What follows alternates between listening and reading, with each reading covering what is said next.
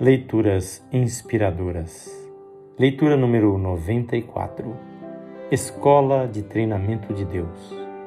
Somos herdeiros de Deus e co-herdeiros com Cristo, se de fato participamos dos seus sofrimentos. Romanos 8, 7.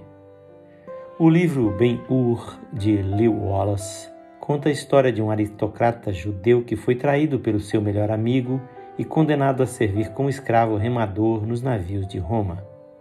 Na marcha forçada até o navio, Judá Ben-Hur se encontra com Jesus de Nazaré, cuja compaixão o enche de esperança. Mais tarde, Ben-Hur salva um comandante romano durante uma batalha.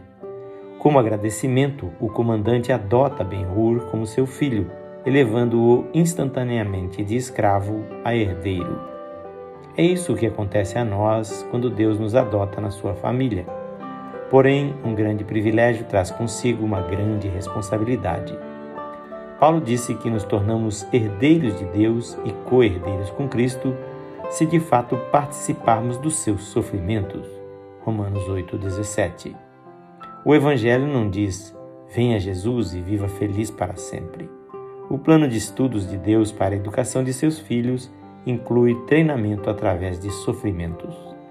Os anos prolongados de sofrimento de Ben-Hur como escravo romano fortaleceram-no e aumentaram a sua resistência. Depois, ele derrotou seu amigo, transformado em inimigo, numa corrida de carruagens de guerras.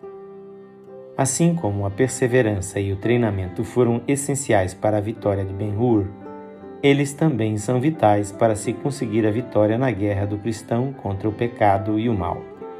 Os tempos difíceis que suportamos são a maneira de Deus preparar-nos para um serviço maior, para a sua glória. Nossa conquista depende de entendermos o papel dos nossos sofrimentos e seguirmos adiante com fé. Esta leitura é feita por seu amigo Pastor Edson Grando. Que você possa viver com alegria no seu espírito mesmo em meio a lutas e sofrimentos.